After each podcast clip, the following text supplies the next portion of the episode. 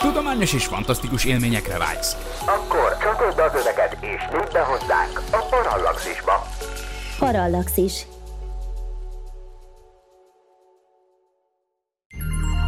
Figyelem! A műsorban spoilerek bukkanhatnak fel. 12 éven aluliak számára nem ajánlott. Az MD Média bemutatja.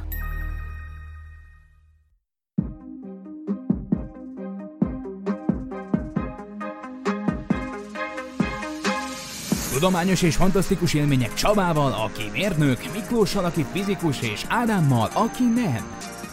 Ez itt a Parallaxis, az entv.hu és az űrszekerek tudományos és fantasztikus podcastje.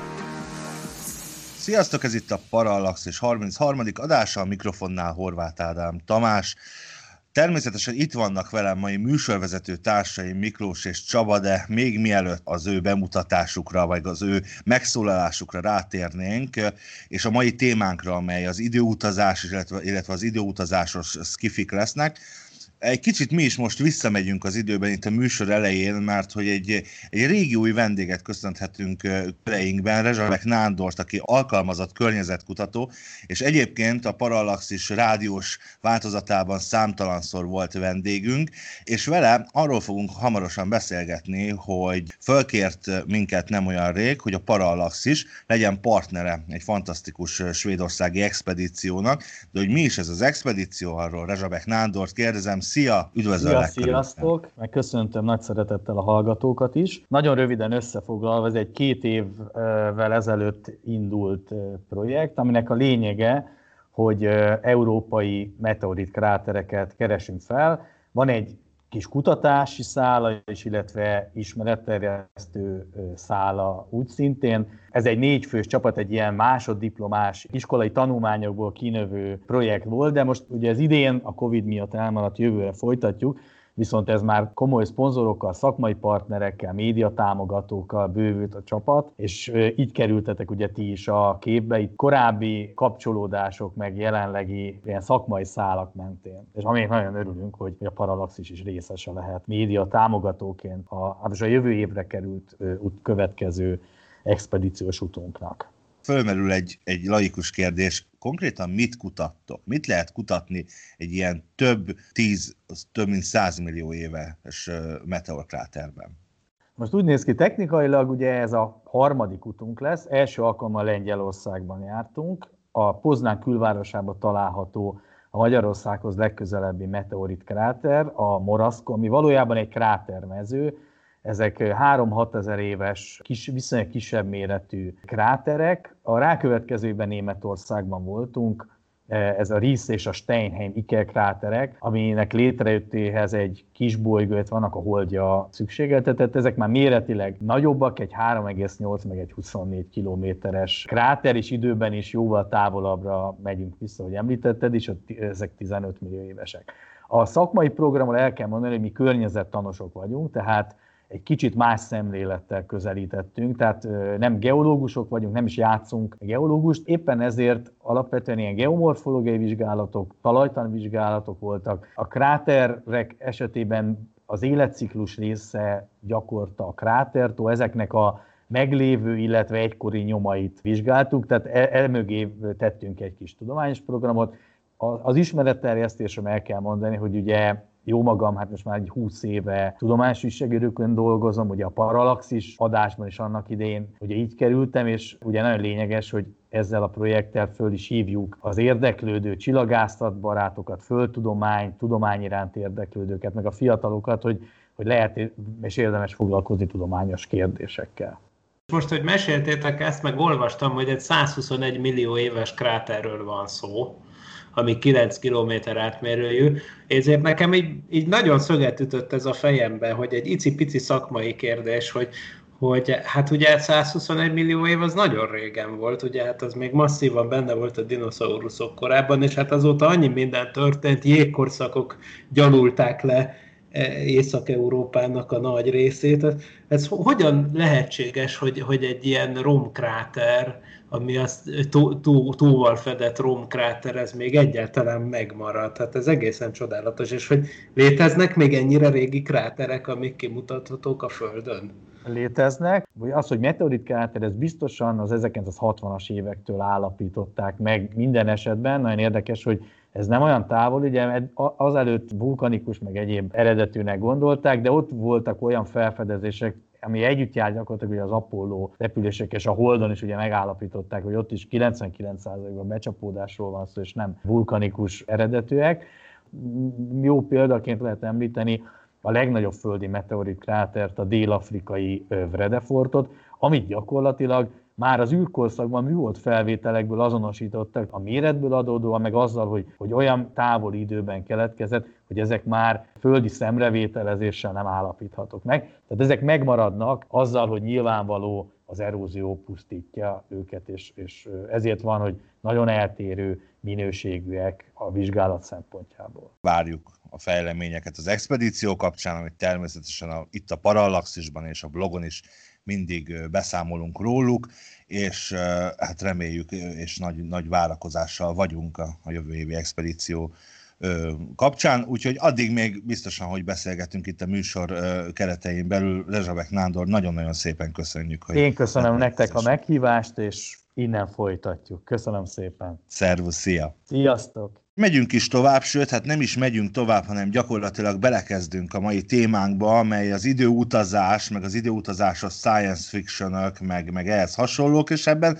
állandó műsorvezető társaim, az imént már hallott Miklós és Csaba lesznek a beszélgető társaim. Sziasztok, srácok! Sziasztok, üdvözlöm a kedves hallgatókat, akár a múltból, akár a jövőből hallgatnak minket hát ilyen krátereket kutatni már önmagában egy időutazás szerintem. Sziasztok, kedves hallgatók, én is üdvözlök mindenkit. Jó buli lesz, igen. Vagy jó buli volt, nem is tudom, lehet, hogy már meg is történt mindez. Na, majd kitárgyaljuk. És ugye milyen érdekes, hogy ugye maga a podcast mi voltunk, nem? Mint egy rádióműsort manapság nem lehetne visszahallgatni később, de hogy maga ez a, ez a nonlineáris formátum, amiben most mi, mi itt mozgunk, hát ez valójában egy időutazás. Eleve elővesszük fel az adást, ami később kerül megjelenésre, amit egyébként akár évek múltán is meghallgathat a kedves hallgató, úgyhogy, úgyhogy izgalmas, izgalmasnak ígérkezik ez, a, ez az időutazás, és hát ugye gondoljunk csak a Star Trekbe, a, főleg a Star Trek Voyager-ben, amikor Janeway kapitány állandóan fogja a fejét, amikor valami időutazás vagy időparadoxonról van szó az epizódban, de az ember feje egy kicsit belefájdulhat, és hát az aktualitása Christopher Nolannek a, a Tenet című filmje, amit mi nemrég megnéztünk moziban, amiről spoileresen fogunk a mai adásba beszélni. Elhangzottak benne olyan dolgok, hát úgy csak úgy pislogtunk, én, én, én párszor éreztem az én kedvenc ilyen közhelyemet a ö, sorozatokban, hogy ebben a mondatban nem volt igaz szó. Miklós, melyek voltak azok a, azok a pillanatok, amikor, amikor azért fölkaptad a fejedet a, a tenetet nézve? Hát én nem úgy ültem be, hogy most ez egy tudományos előadás lesz, tehát igazából voltak, igen, voltak, olyan, voltak benne olyan mondatok, amikben mondtam is akkor, hogy ebben a mondatban határozottan egyet tudok érteni a toldalékokkal, de úgy egyébként egy, egy szót sem értek, de hát ez rendben van. A maga az alapkoncepció az viszont baromi érdekes, és az nem is teljesen fizikátlan, vagyis hogy mondjam csak, ugye az az ötlet, hogy, és akkor most kezdődhetnek a spoilerek egy kicsit, tehát, hogy a filmben szerepelnek olyan cselekményszálak, illetve objektumok, amik bizonyos értelemben visszafelé mozognak az időben. Szerintem ez tök jó, mert én ilyet még filmben megjelenítve nem láttam, tehát majd beszélgetni fogunk arról, hogy klasszikus időutazós filmből rengeteg van, meg időutazós science fictionből rengeteg van, visszanyúlva a 19. század végéig egyébként, Persze most a regényekre gondolok, mert akkor még nem volt film annyira, viszont hát uh, ilyet én nem tudom, majd mindjárt megmondjátok, hogy láttatok-e már ilyet, hogy, hogy vannak emberek, akik az időben előrefele élnek, és közben jönnek a megfelelőik, vagy akik meg ugyanott vannak térben, csak hogy ők visszafele csinálnak mindent, és minden visszafele megy, hogy az ő személyes időirányuk más, mint hogyha egy két sávol, mint ha egy autóúton a szembejövő sávban élnének a számegyenes mentén, és látják egymást, meg kölcsön is hatnak egymással ezek a szálak, de teljesen más. Ez marha érdekes. És, és persze mondhatnánk, hogy ekkora baromságot, de azért azt a filmben is említik, hogy azért a fizikában is felmerültek ilyen ötletek, majd erről gondolom később beszélgetünk valamit, hogy, hogy most azt a filmben egyébként elhangzik például az a Wheeler-Feynman féle elmélet, két híres amerikai Nobel-díjas fizikus elmélete. Na nem ezért kapták egyébként a díjaikat, de, de az egy nagyon jó ötlet volt, hogy például a múlt adásban az anyag-antianyag robbanás kapcsán emlegetett pozitronok, azok például a Feynman-Wheeler elméletben nem mások, mint időben visszafelé haladó elektronok. Tehát az antianyag az tulajdonképpen úgymond a normális anyag, csak az idő iránya számára teljesen más. Ezt nagyon nehéz elképzelni, matematikailag nem hülyeség a dolog, de hát ilyen makroszkopikus tárgyakra kiterjesztve én ilyet még nem hallottam, de maga az alapötlet az, az konkrétan fizikusoktól is származik, szóval ilyen értelemben nem akkora nagy marhaság ez a dolog, mint ami ennek elsőre tűnhet. Az időutazások kapcsán nyilvánvaló, amikor science fictionben látjuk vagy olvassuk, hiszen mi magunk azért nem tudjuk ezt átélni, akkor ugye rendre megjelennek a, a paradoxonok. Maradjunk a, a, a nagypapa paradoxonnál, hogyha én visszamegyek az időben, akkor, és megölöm az én szüleimet, akkor én nem tudok visszamenni az időben, nem tudom megölni a szüleimet, tehát paradoxonná válik a dolog de hogy valójában ez nem, nem lehet, hogy úgy működik, mint, mint mondjuk a, a fénysebesség kérdésénél, hogy térhajtóművel kicselezhetjük, és, és gyorsabban repülhetünk a fénynél, vagy a környezetünk gyorsabban halad a fénynél, ha a fénysebesség normál elér, elérésére gondolunk, akkor azért a természet mindig, mindig bekapcsol a, a vészhelyzeti lámpa, a red alert, és, és mindent megtesz maga a természet azért, hogy te ne tudd elérni a fénysebességet, bármennyire is akarod. Ez, ugye a fénysebesség elérés az egy elég lehetetlen dolognak tűnik ebben a pillanatban, most 2020-ban számunkra, az emberiség számára, legalábbis a hagyományos szilárd hajtóanyagú vagy, vagy ionhajtóműves rakétával viszont nem lehet, hogy, hogy az időutazás is ilyen, tehát hogy, hogy előbb-utóbb talán mondjuk nem az lesz a, az akadálya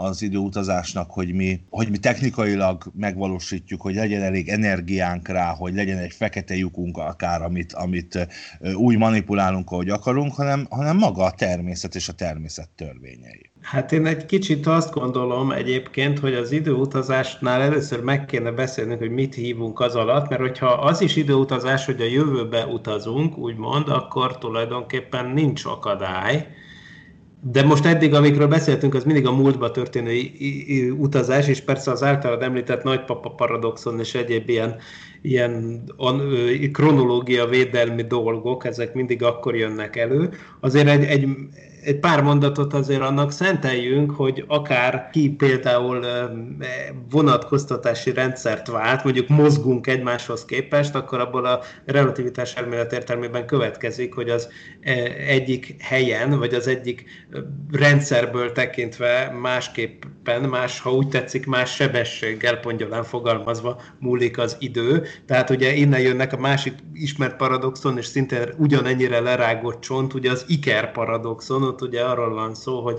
egy nagy sebességgel mozgó és vonatkoztatási rendszert váltó űrhajón az egyik, ikerpár egyik tagja elmegy egy jó nagy űrutazásra és visszatér, akkor számára ugye csak mit tudom én egy év telt el, miközben a Földön ragadt ikerpár, ikerpárja meg megöregedett, ezt ugye rengetegen földolgozták. Ennek ugye semmilyen fizikai akadálya nincs ilyen értelemben.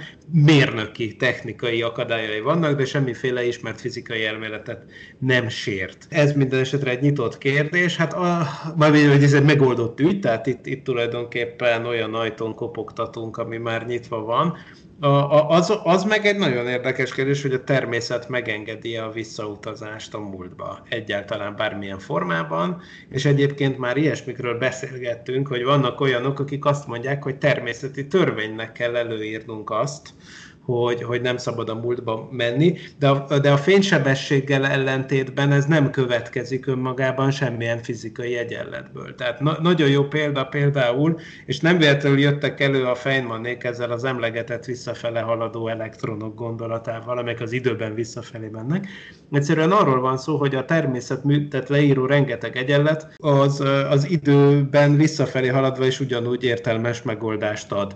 Például gondoljunk arra, hogy ha levideózunk a, a nézzük azt, hogy valaki eldob egy labdát, és azt visszapörgetve játsszuk le azt a felvételt, akkor nem tudod megmondani, hogy, hogy most ez visszajátszás, vagy odafele nézted meg, mert egyszerűen a, a maga, a, úgymond a mozgás egyenlet, az nem vesz tudomást arról, hogy merre megy az idő, akkor a megoldás sem. Tehát akkor visszafele lejátszó ugyanígy megvalósulhatott volna. És a fizika rengeteg, rengeteg alapvető egyenlete, például a, az elektrodinamika egyenletei, azok ilyenek. Mi azt jelenti, hogy azt kézzel kell betenni egy csomószor, hogy, hogy, hogy mondjuk kijön belőle egy időben visszafelé felé haladó elektromágneses hullám, tehát egy olyan fény, amit előbb látsz, mint hogy ki lett bocsájtva, ez semmiféle uh, matematikai értelemben nem sérti az ismert fizikai egyenleteket, egyszerűen azt mondjuk, hogy hát ez egy nem fizikai megoldás, mert sérti az okság elvét, és ezért kihúzzuk.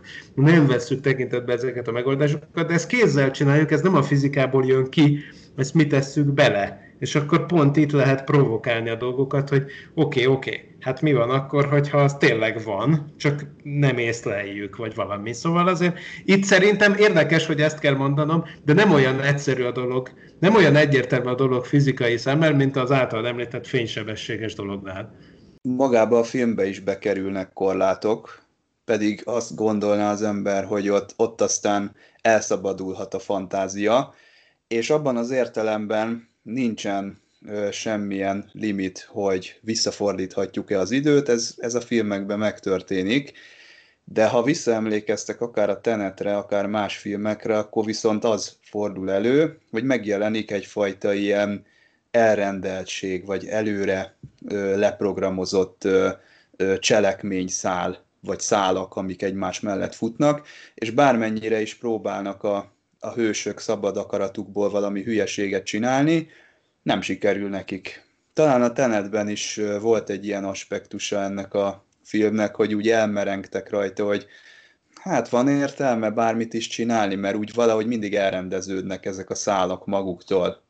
Izgalmas a filmben, amikor látjuk a bunyókat, meg amikor vannak ezek az akciójelenetek, de aztán jön az a kiábrándító felismerés, hogy lehet, hogy ez ez, ez el volt rendezve, minden úgy történt, ahogy történnie kellett. Ez még megfoghatatlanabb, mint egy fizikai határ, mert ki az, aki, vagy mi az, aki elrendezi ezeket a dolgokat, de benne van a filmekben is ez, és ez egyfajta magyarázat. Bár a Tenet az, az Miklóssal egyetértek, ilyet még filmben én sem láttam, aztán majd biztos jönnek a olvasók és felvilágosítanak, hogy regényben voltak ilyen időben visszafelé utazó egyének, tetszik nekem ez.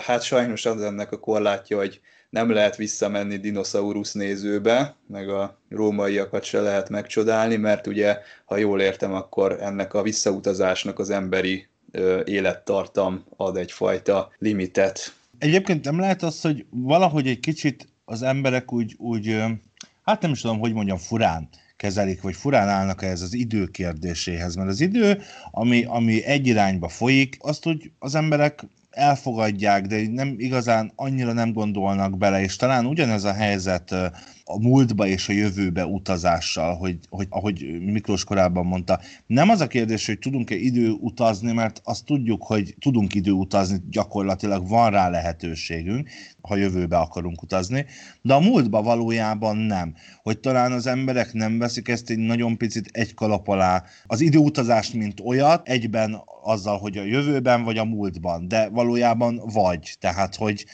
hogy nem, nem, ugyanaz a, nem ugyanaz a kettő. Nem tudom, értitek-e, hogy mit akarok ezzel, ezzel mondani? Igen, én értem szerintem, és hát tényleg ez abszolút, abszolút, én is azt gondolom, hogy ez hibás ezt a kettőt egy kalap alá venni, az az érzésem, hogy, hogy más technikát igényel, bár a kettő nyilván hasonlít. Tényleg egyébként talán a filmben is elhangzott, de rengeteg elhangzott, úgyhogy nem tudom, hogy, hogy ott is konkrétan volt-e az van, hogy, hogy például az időt úgy képzeljük el, mint egy folyót, ami folyik, akkor persze nagyon más technikát igényel az árral szemben menni, mint az árnak megfelelő irányban. És nyilván emiatt más, mást jelent az előre haladás, úgymond meg a visszafelé haladás, de a kérdés az, hogy egyáltalán lehetetlene egyáltalán bármit mondani erről, lehetetlene visszafele menni. Na most én azt gondolom, hogy különbséget kell tennünk a között, hogy mi lehetséges, és hogy mi az, ami ténylegesen megvalósul. Például az előbb mondtam azt, és, és talán itt van a kutyaállásva. Az előbb mondtam azt, hogy, hogy ha visszafele lejátszuk azt a felvételt, hogy eldobunk egy labdát, akkor az ugyanúgy néz ki, mint amikor odafelé játszuk le. Ez mondjuk igaz. Na de, van, nem minden felvétel ilyen, mert például amikor levideózzuk azt, hogy egy, mit tudom én, egy bögrét lejtünk az asztalról és ripityára törik, akkor azt lejátszva visszafelé rögtön tudjuk, hogy az, hogy, hogy, izé, hogy így összeugranak a darabok, és hogy felpattan a bögre az asztalra, akkor az egy visszafele lejátszott film. Tehát, hogy vannak ilyen fizikai történetek, vagyis folyamatok, amiket egy irányba láttunk megvalósulni.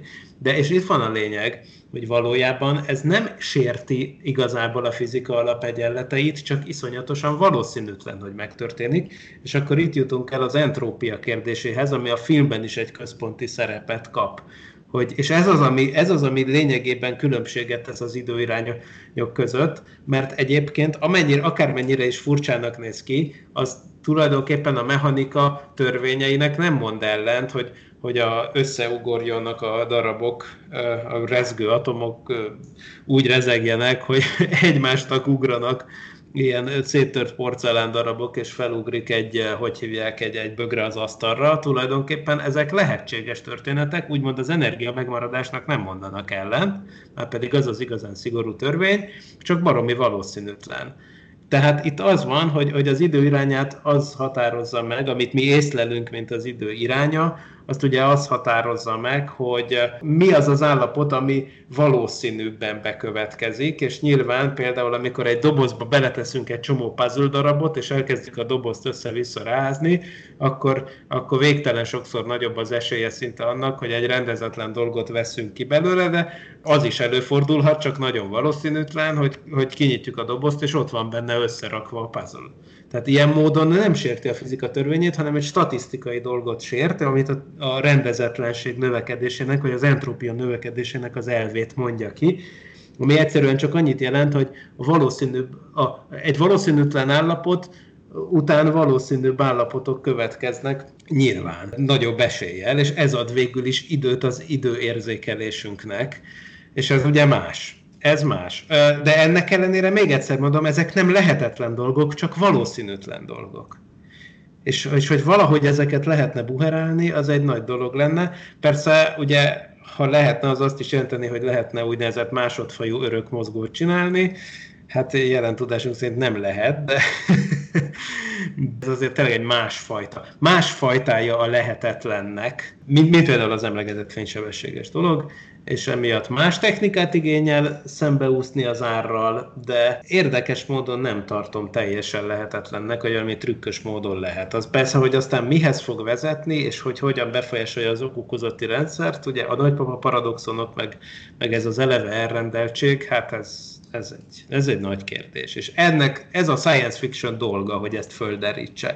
Csaba, neked mik a, a kedvenc időutazással kapcsolatos ilyen science fiction élményeid, amik ezt így rendesebben körüljárják? Nagyon meghatározó volt a Vissza a jövőbe trilógia. Nem pont a, az időutazásnak a bemutatása miatt, hanem az olyan menő film volt, amikor amikor gyerek voltam, de hát természetesen ugye a DeLorean, meg az az egész környezet, a főszereplők, a világ, amit bemutat, az nagyon megmaradt bennem, és én ezért ezt, ezt a trilógiát mondanám, vagy emelném ki, tehát azóta már láttunk több tucat ilyen, ilyen filmet, és nem nagyon tudok rangsort felállítani, mert magukban a sorozatokban is ez egy visszavisszatérő dolog, Star Trekben, Csillagkapuban, vagy bármilyen skifi sorozatban azért be, befigyel az időutazás mindig, és vannak azért jobb és rosszabb megoldások. Ez a tenet, amit most megnéztünk, ez nekem nagyon bejött,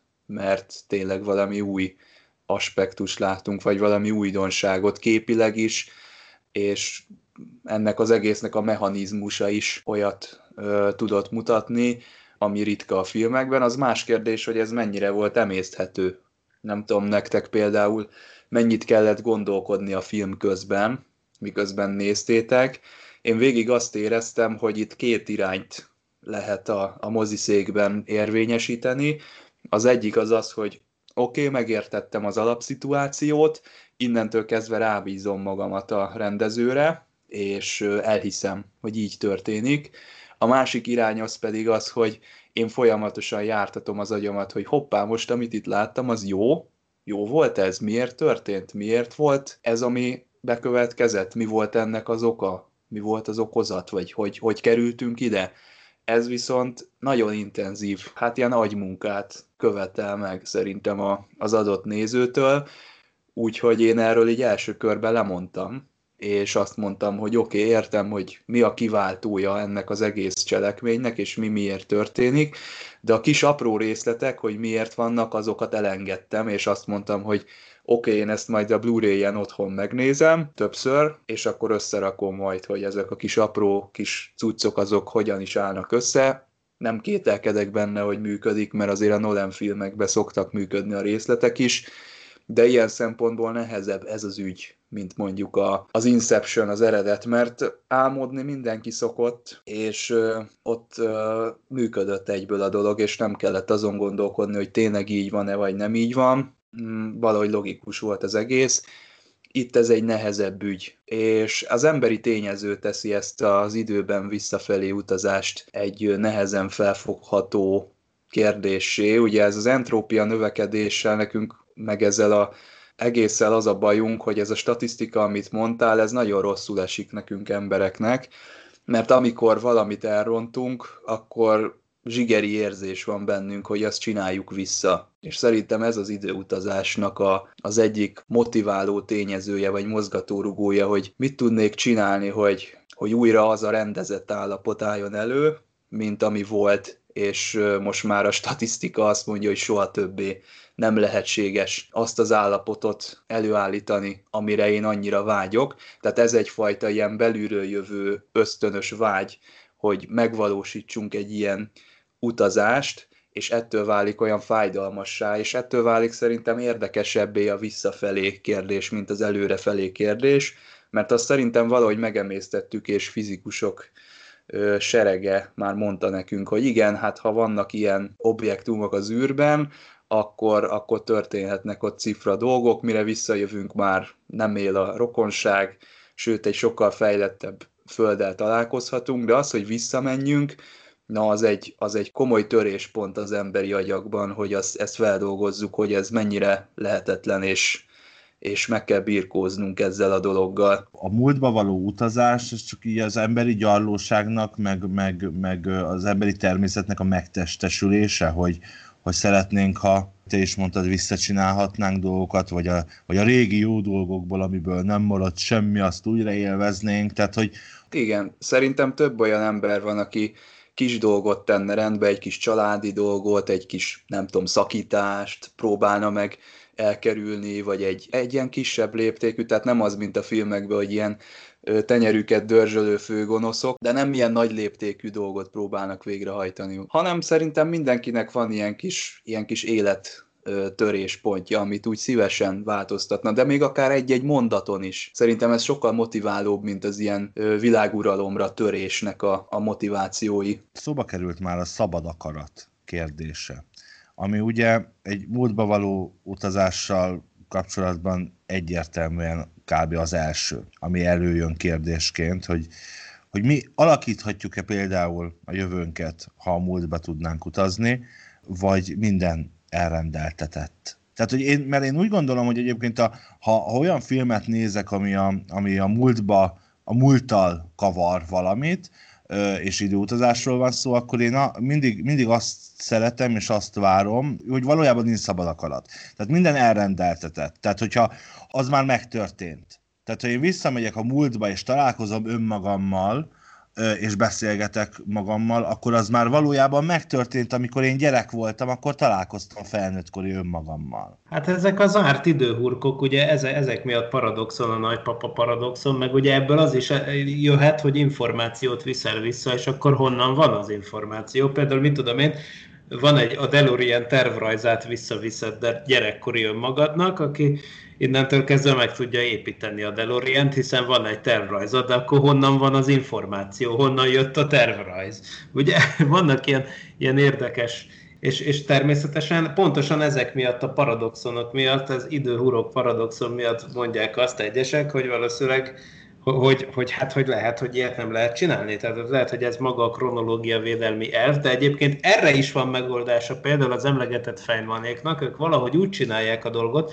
hogy vannak időben visszafele menő információk, de az időben például hullámok, például létezhetnek rádióadások, amelyek a jövőből jönnek, vagy van Feynman rádiónak hívják ezt a gondolatkísérletet, amiben, mint mondtam, komolyan veszik azt, amit megtanul az ember fizikus hallgató korábban, hogy az úgynevezett avanzsált megoldásai számait a Maxwell egyenleteknek, amiben a múltban visszafelé megy egy rádió hullám, vagy egy fény hullám, azt, azt hanyagoljuk el, mert nem fizikai. Na, a Feynman azt mondja, hogy a, nem, nem, nem, nem szuk meg ennyivel, játsszuk végig rendesen, hogy mi történik, ha ez visszamegy, és akkor arra jut, hogy vannak ugyan visszafele menő hullámok az időben, de amikor az odafele menő hullámokkal találkoznak, akkor ezek úgy oltódnak ki, hogy ami eredmény marad, az mégiscsak egy időben előre felé haladó valami.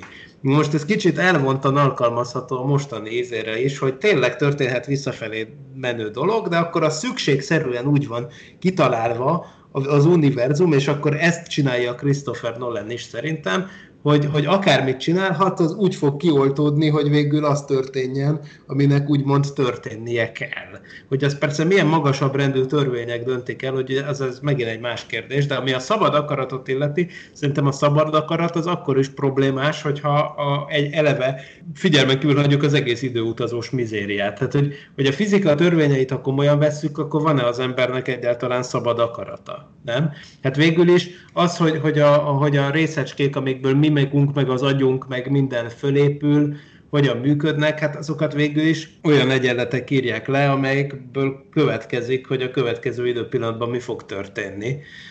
Valamennyire vagy a kvantummechanikában nem feltétlenül következik, de akkor úgy kb. véletlenszerűen jön ki. Tehát akkor mondjuk arra mondta Einstein, hogy olyan, mintha az Isten dobókockát dobna. Lehet, hogy nem jósolható, hogy hogyan fogunk viselkedni, de hogy mit jelent a szabadság, hát ez már egy mély filozófiai kérdés, és ez önmagában baromi érdekes, még ha nincs is időutazásról szó.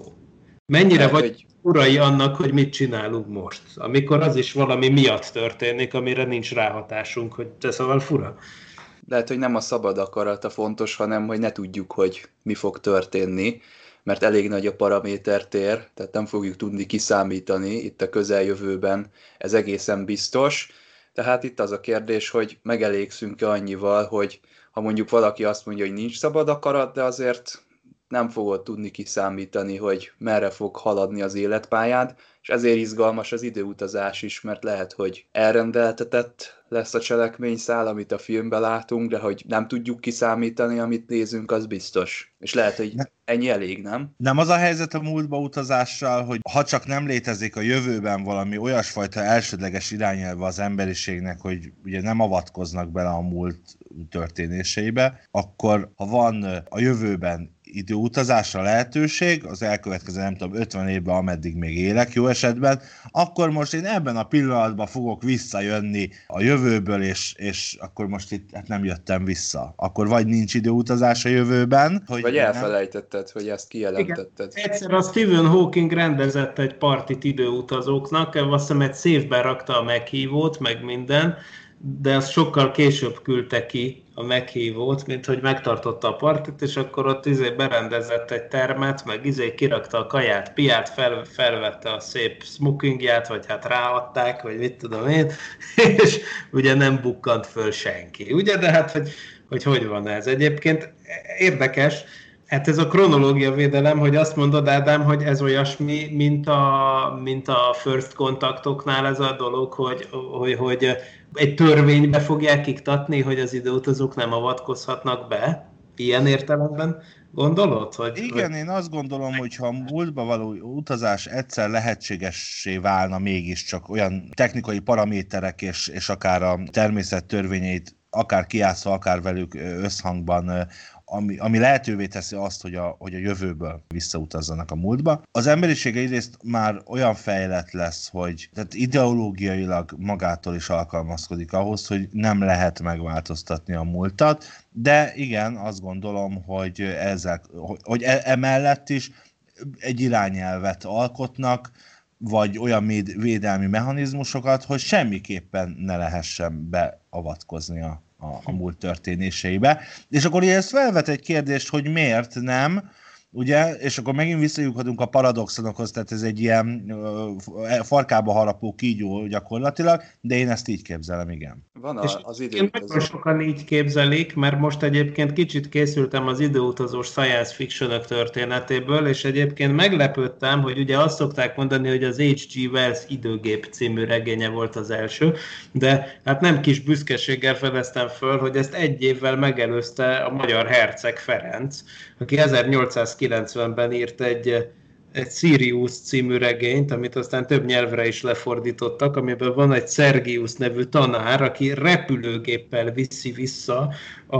az ük, ük nagyapja korába a főhőst, aki egyébként szerelmi galibába is, is bonyolódik, de már ott megvan az, hogy, a, hogy fontos szabályként kirója, a tanár a fiatal embernek, hogy az időutazó az semmiképp sem fedheti fel ilyen véletlen anakronizmusok által a kilétét, tehát mondjuk ne legyen nála, mit tudom én, zsebóra, vagy mit tudom én, micsoda, ilyesmi, amit még akkor nem találtak föl. Tehát ott is konkrétan így úgymond szabályzással, törvényi erővel foglalják eh, úgymond törvénybe, hogy, hogy, hogy, izé, hogy nem szabad ilyet csinálni, tehát érdekes, hogy, hogy ez már, már olyankor, tényleg a világ egyik első idő, időutazós valamilyen, ha bár mondjuk, igen, nem, nem tényleg valószínűleg ez az első, de talán öt évvel megelőzte mondjuk egyébként Mark Twain, amikor először van a, az egy Jenki Artur király udvarában, ezt talán ismeritek, de nem csak most látom, csak egy évvel előztem meg, mert ez 1889-es, ott ugye az van, hogy, hogy egy kocsmai verekedésben fejbevágnak egy ilyen tengerparti mérnököt, vagy, vagy, vagy tengerésztisztet, vagy, vagy matrózt, vagy én nem tudom micsoda, és akkor egyszerűen fölébred, és hirtelen Kemelotban találja magát Artur király udvarában. Tehát ilyen értelemben talán ez az első, amiben ilyen értelemben időutazás szerepel, de hogy, hogy, hogy ott is nagyon fontos, hogy tényleg, hogy ne, nem bukhat le. Mert de, de ez, bocs, de ez nem csak azért van, mert az irodalmárok, az írók, az alkotók, azok, azok úgy gondolják, hogy az időutazás egy elég bonyolult sztori ahhoz, és egy elég bonyolult tudományos történet ahhoz, hogy, hogy ne térjenek ki ezekre a, a, a dolgokra, ezért ezért ezt, ezeket a szabályokat lefektetve. Tehát, hogyha én azt mondom az én szereplőimnek, hogy ti nem vált, semmiképpen nem változtathatjátok meg a történteket, és, és hozok szabályokat, akkor gyakorlatilag elkerülöm azt, hogy nekem azt kelljen magyaráznom az olvasók, nézők fele, hogy mi, mi, miért így van, és miért nem úgy, úgy van, hogy nem tudom, eltaposott egy lepkét, és ezért nem tudom, meghalt Hitler. Tehát, hogy Igazán nem, van. nem, hogy csak egy ilyen, egy ilyen egy védelmi elv, egy, egy olyan kronológiai védelmi elv, amit, amit maguk a, az alkotók is alkalmaznak a saját védelmükben. Ez nagyon jó, és a Christopher Nolan viszont dicséretesen belement ebbe. Mert hogy ő viszont nem csinálja ezt, és szerintem ez egy baromi jó. És tényleg az a baj, hogy magukat védik az írók, igen. igen. De mitől Meg... védik egyébként? Mit, az lenne a filmben, hogy találkozik valaki önmagával, és felrobban a világ egyetem, és az lenne a vége a filmnek, és Igen, ezt nem szeretnénk akkor... látni. Igen, de akkor el kéne magyaráznunk, magyarázni az írónak, vagy alkotónak, hogy, hogy akkor, hogy akkor mi, miért robbant föl a világ. Tehát, hogy akkor, akkor belemegy olyan kérdésekbe, amit, amit komoly, neves kutatók sem tudnak megválaszolni, vagy csak olyan gondolatkísérletek alkalmazásával tudnak megválaszolni, amik, amik azért elrugaszkodnak a valóságtól. Nyilvánvaló, hogy ez egy, ez egy irodalmi műben, vagy egy, vagy egy filmben azért nagyon megbonyolíthatja a dolgokat, és, és esetleg el is idegeníti a nézőt attól, hogy ez most egy túl, túl bonyolult dolog. De egyébként Christopher Nolan, most, hogy említetted, Miki, ő beleállt, de vajon mennyire állt bele abban az értelemében, hogy, hogy azért a film, és, és lehet, hogy csak én láttam rosszul, de hogy a film egyértelműen elmagyarázta nekünk, hogy ami elrendeltetett, az elrendeltetett. Mindegy, hogy az idő mely idő pillanatában igen, történt. igen, csak erre mondom én, hogy ez időutazás nélkül is megállja a helyét ez a mondat, azt mégiscsak érdegélünk. Tehát azt is lehet mondani, hogy az, hogy lemegyek az utcára jobbra vagy balra fogok fordulni, és akkor most hozok egy döntést, és akkor toljuk egy randomot, és balra fordulok, de hát azt az én agyamban biokémiai folyamatok, meg ilyen izék döntötték el, hogy most én merre fogok fordulni, én azt hihetem, hogy most mekkora randomot csináltam, meg mekkora szabadban, de hát valójában miért? Tehát, tehát értem, minden eleve rendeltetett bizonyos értelemben, és én, én egyre kevésbé hiszek abban, hogy ténylegesen szabad akaratunk van, vagy, hogy, vagy akkor definiáljuk, hogy mi az a szabad akarat. Bonyolult, messzire vezet, de ez időutazás nélkül is éppen elég para, szerintem. Minden filmben benne vannak ezek a tipikus fordulatok, hogy ez fog történni? Jó, akkor nem megyek oda. Tehát így vannak ezek a dacoskodó főszereplők, akik próbálják így, így elhárítani ezt a gondot, de nem sikerül, és azért Nolan is beépítette ezeket a mondatokat, tehát hogy ez a ne próbálja megérteni, úgyse sikerül, úgyis el van rendelve, és ö, működött szerintem a filmnek a mechanikája, de azt a részét nem értettem, amikor az inverse tárgyakkal, mint ilyen jedik ott szórakoztak. Arra mondta ott a kedves doktornő, hogy hát ezt érezni kell, és akkor innentől kezdve a nézőre is rá van hagyva. Jó, az a, az a csávó ott érzi, hogy mit csinál, tehát ott felfelé esnek a dolgok, meg minden, azt ő ösztönből csinálja, ne nagyon agyaljál ezen, kedves néző, nincs mit ezen érteni, tehát ez, ez így működik, és kész, megvannak ezek, ezek a sarokpontok a, a filmekben mindig. Nem véletlenül küzdik ezzel, akkor ha jól látjuk, már itt 130 éve például így az irodalom, meg a film, filmkészítés, tehát azért... Ennek a science fiction irodalomnak, meg film gyűjteménynek van egy nagyon speciális alfaja az időutazáson belül, ez az úgynevezett ilyen lúpolós történetek, tehát ilyen időhurokba kerülés. Ezek ö, sikeresen kikerülik az általunk felsorolt buktatókat. Néha ezt úgy csinálják, hogy valójában egy szimulációról van szó, vagy egy, vagy egy belső gondolatvilágban reked a főhős, vagy nincs is rá magyarázat, mert ezek általában ilyen nem ritkán könnyedebb filmek, mint ugye a Groundhog Day, mi is a magyar címe annak? Idétlen időkig? Azt hiszem, igen. Talán van egy ilyen magyar film is, hogy időhurok, volt egy ilyen Tom Cruise-os film is, aztán azt hiszem, hogy volt egy ilyen valami vonaton rekett csávó, Jake Gyllenhaal volt a főszereplő, azt hiszem. Tehát van ez a, hogy valakinek újra és újra meg kell ismételni egy ciklust, ez általában ilyen személyes küldetés, hogy valakinek valamire rá kell döbbennie, és akkor a teremtő, vagy, a, vagy az a szimuláció, vagy az a program, vagy valaki addig nem engedi tovább élni az életét, amíg ez meg nem történik. Szerintem ez is elég gazdag, vagy sok ilyen mű van, ami ezt járja körül, és nem feltétlenül jönnek szembe ezek a problémák, amik a hát klasszikus időutazásnál ö, felmerülnek.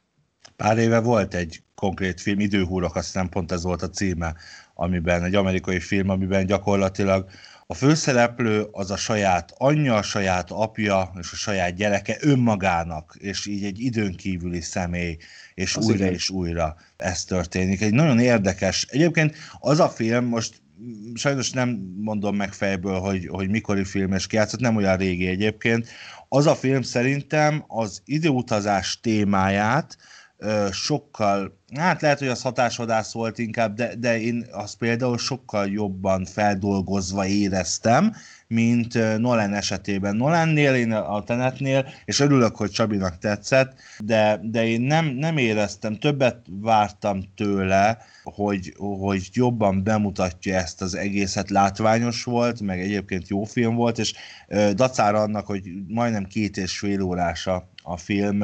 Én hál' Istennek egyszer nem unatkoztam, nem úgy, mint az Adasztránál, ahol forgolódtam a székben, és azt hittem, hogy meghalok. De, de a lényeg az, hogy tehát jól volt felépítve a film, film szempontjából, tök jó volt, csak, csak valahogy nem, nem pedzegette meg, nem pendítette meg azokat a húrokat, azokat az időhúrokat, amiket, amiket én, én, én szerettem volna, ha, ha konkrétan pont Christopher Nolan pedzeget. Hát vol lett volna még mit pedzegetni, szerintem is. Szerintem is. Hát igen. Be, de azért itt azért forgatókönyvírói bravúr volt mindenképp, hogy legalább ezt összerakták így, de hát jó lenne még ilyeneket látni. Most reménykedhetünk esetleg abban, hogy most ez elindít valamilyen folyamatot. de az nagyban múlik azon persze, hogy ennek a filmnek milyen lesz Amerikában a fogadtatása. Amúgy érdekes, hogy ugye pont a koronavírus helyzet miatt ez a sajátos dolog állt elő, hogy mi ezt előbb láthattuk itt Magyarországon, mint az amerikai premier.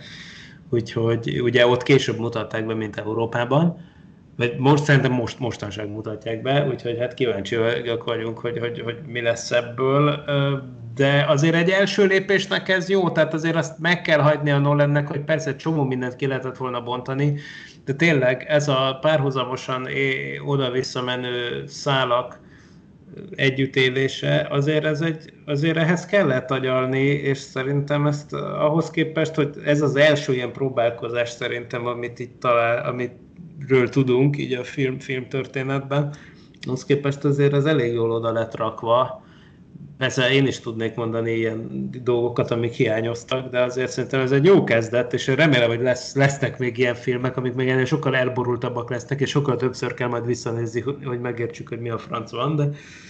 Szóval... Ez a hiányérzet azért szomorú, mert mintha alá lett volna rendelve a karakterépítkezés ennek az egész koncepciónak, és hogyha már alá van rendelve, akkor, akkor jobb lett volna, ha nem hiányérzettel távoztok, vagy távozunk a, a moziszékekből, bár tényleg az az alapkoncepció, meg a megvalósítás az oda lett téve, de hát főhősnek hívják a főhőst, talán a Dunkirk óta megfigyelhető Nolannél, hogy nem érdeklik a karakterek, nem, nincsenek jó szereplők. Lehet, hogy ez koncepció, lehet, hogy nem, nem tudom, hogy ez miért van, de elmaradt a, a nagy karakterépítkezés. Egyébként nem akkor, amikor néztük, ez nem volt hiányérzet, vagy nem, nem nyomta rá a bélyegét a szórakozásra, ez csak utólag okoskodom bele.